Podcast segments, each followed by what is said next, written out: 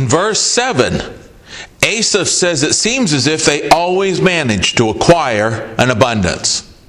And look in verses 8 and 9. In verses 8 and 9 of, of this psalm, Asaph says, Look, they arrogantly speak as if they own the whole heaven and earth. And finally, look in verses 10 and 12, and you'll see how Asaph notes that the followers of this path continue, continue to drain dry even the fullest of cups, all the while convincing themselves that God does not know what they're doing, and it's working. Now, in view of that, Asaph came to the point that he was tempted to think that doing the right thing was pointless. It was vain, it was futile, it was worthless, it didn't get anybody anywhere. He admits this down here in verse 13. Look what he says. He says, Surely I have cleansed my heart in vain. I have been doing the right thing and it's not getting me anywhere. He says, Surely I have cleansed my heart in vain and washed my hands in innocence. For all day long I've been plagued and chastened every morning.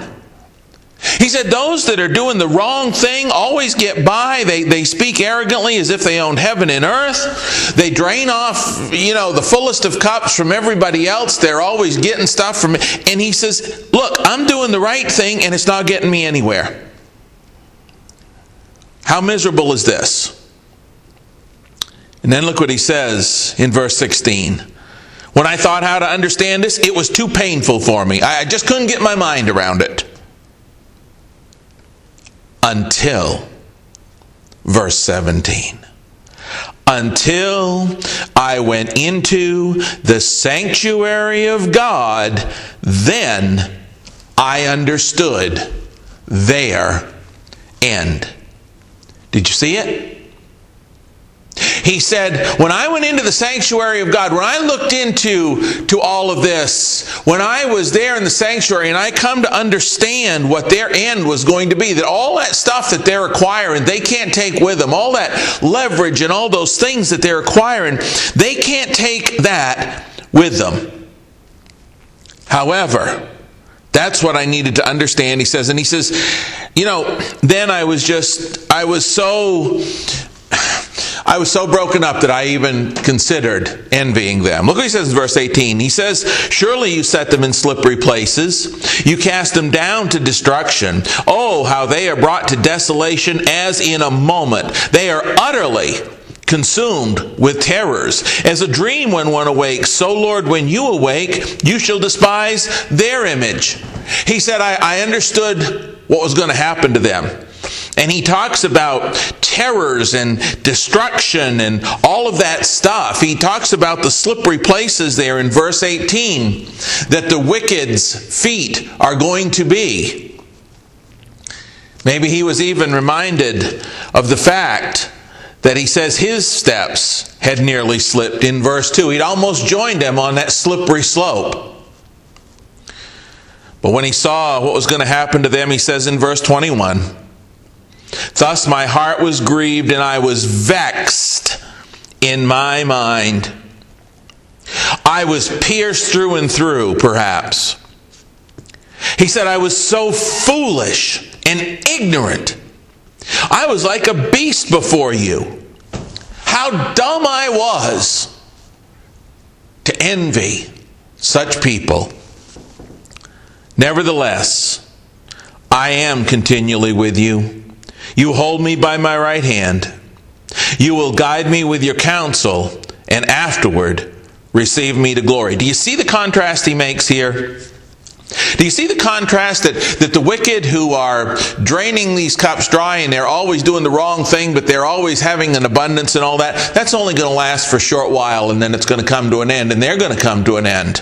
They're going to have nothing but, but terror in their future and destruction. But he says, you know what? God continually holds my right hand. He said, Look what I've got waiting for me in my future. God guides me with counsel here, and after my time here is over, God will receive me into glory. How foolish I was to envy those people. He goes on to say, Whom have I in heaven but you? And there is none upon earth that I desire beside you. He said, whether heaven or earth, this reminds me of the Apostle Paul in the book of Philippians. Whether I stay here or I go and be with the Lord, either way, I win. He says in verse 26, My flesh and my heart fail. In other words, my earthly life is going to end. But God is the strength of my heart and my portion forever. Forever. I don't need to worry about it. As long as I stay away from what the wicked are doing and I do it right, I don't have to worry about my time here. I don't have to worry about when my heart stops. I don't have to worry about when my flesh fails. God is the strength of my heart and my portion. Look at the word forever. For indeed, those who are far from you shall perish. You have destroyed all those who desert you for harlotry. It's interesting there, that word desert you implies that they were originally with God. There are those people of God that were with God but have chosen to go back into the world. They've deserted God for harlotry. They've deserted the right way for the wrong way. They've stopped doing things the right way. They no longer do, and they've gone back to the wrong way and the sins of the world. And we know what the New Testament says about them in places like Hebrews 6 and 2 Peter chapter 2. And finally, Asaph concludes in verse 28. He says, But it is good for me to draw near to God. I have put my trust in the Lord God that I may declare all your works. You know, one wonders as they read that just how much influence King David, the song or psalm writer himself, who actually appointed Asaph to begin with, actually had over the words and sentiments of Psalm 73. Especially when you consider the words of the psalm, which reverses the number of this one. This is Psalm 73, written by Asaph, the song or psalm leader, song or psalm writer. But Psalm 37 was written by King David, who appointed him. And if you compare Psalm 37 and Psalm 73, it's almost like these two songwriters got together in, in the same building and sat down and compared notes. In conclusion, I want to encourage you if you've ever been where Asaph ashamedly admitted that he was, I want to encourage you I want to encourage you with some excerpts for comparison, dealing with why we as God's children must always do the right thing for the right reason and never allow Satan to appeal to our foolish pride to get us to envy or imitate those who do things and for reasons other than God's righteous ones as we consider King David's Psalm 37. Would you turn there, please? Psalm 37. Consider the parallels. David says, beginning at verse 1, Do not fret because of evildoers, nor be envious of the workers of iniquity, for they shall soon be cut down like the grass and wither as the green herb. Trust in the Lord and do good. Do the right thing, he says. Dwell in the land and feed on his faithfulness. Delight yourself also in the Lord, and he shall give you the desires of your heart. Commit your way to the Lord. Trust also in him, and he shall bring it to pass. He shall bring forth your righteousness as the light, and your justice as the noonday. You know, when the sun shines in Oklahoma in the middle of the summer and it's up there in the afternoon, it's bright, it shows, you can't miss it.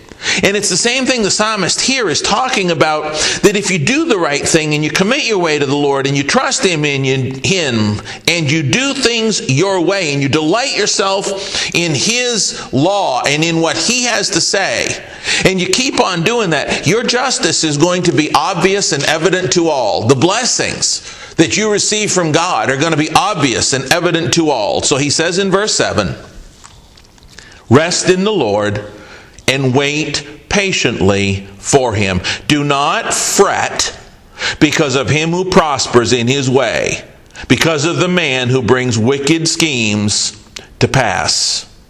He said, Don't worry about that. Look at verse 8. Cease from anger and forsake wrath. Do not fret, it only causes harm. You know, if there's a, a verse in the Psalms I wish I could really just master carrying it out, this would probably be one of them. Don't fret. Don't worry about it. God's got this. Don't worry when you see people doing the wrong things, when you see them cheating, when you see them doing all. Don't worry about it. Cease from anger, forsake wrath. Don't fret. It only causes harm. And he goes on in this psalm. I believe that the word wicked occurs 14 times, if I remember correctly, in this particular psalm. And he contrasts all the time this idea of those who do the right thing with those who do the wrong thing. And he uses that word wicked of those who do the wrong thing in their behavior. Look, for instance, at a few of these. Look at verse 12. The wicked plots against the just and gnashes at him with his teeth. You know, the wicked or those that aren't doing it right, they, they plot against. They, you know, they devise these schemes against those who are doing it right. You know what the Lord does when he sees that? He laughs. Look at verse 13. The Lord laughs at him, for he sees that his day is coming. The wicked have drawn the sword and have bent their bow to cast down the poor and needy and to slay those who are of upright conduct. But look what's going to happen to them. Their sword shall enter their own heart, and their bows shall be broken. Look at verses 18 and 19. The Lord knows the days of the upright, and their inheritance shall be forever. Do you see the heavenly element of that? Do you see the eternal aspect of that? He says in verse 19, They shall not be ashamed in the evil time, and in the days of famine they shall be satisfied. Do the right thing. God will take care of the rest. Look at verses 21 through 24, and we see this contrast again. We see God's definition here, at least one aspect of it, when it comes to the wicked. He says, The wicked borrows and does not repay. The wicked person borrows money, but they don't pay their bills. They don't pay it back. But the righteous shows mercy and gives. Do you see the contrast? For those blessed by him shall inherit the earth, but those cursed by him shall be cut off. I'll tell you what, I want to be one of those righteous who shows mercy and gives so that I can be blessed. I don't want to be one of those wicked in verse 21 who shall be cut off. Verse 23 The steps of a good man are ordered by the Lord, and he delights in his way. Isn't that awesome? God delights in the man who does the right thing. Wouldn't that be cool to have God say about you, "Wow, you just you just delight me. You are you just make me feel so delightful. I am so grateful." You know, God delights in those people that do the right thing. And he blesses them. Look at verse 24. Though he fall, he shall not be utterly cast down, for the Lord upholds him with his hand. Verse 27 Depart from evil and do good. In other words, do the right thing. And dwell forevermore. For the Lord loves justice and does not forsake his saints. They are preserved forever. Do you see these words forevermore and forever? Do you see how God eternally takes care of those who continue to do the right thing? But the descendants of the wicked, verse 28, shall be cut off. Verse 30 the mouth of the righteous speaks wisdom, and his tongue talks of justice. The law of his God is in his heart. None of his steps shall slide. Once again, this idea of the righteous steps not sliding, this idea that we saw with Asaph in Psalm 73 in the beginning, where he said that his, his steps had almost slidden. And finally, we would wrap up here in Psalm 37, beginning at verse 37, where it says this Mark the blameless man and observe the upright. In other words, take note of the man who's doing the right thing. For the future of that man is peace.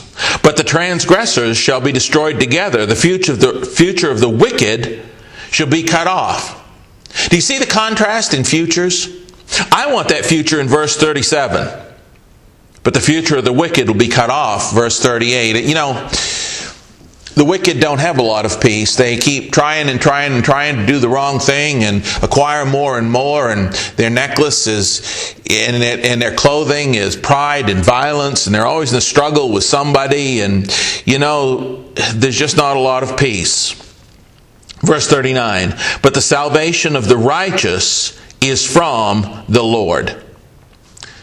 The salvation of those who are doing the right thing is from the Lord. He is their strength in the time of trouble. And the Lord shall help them and deliver them. Uh, man, I want to be in that verse.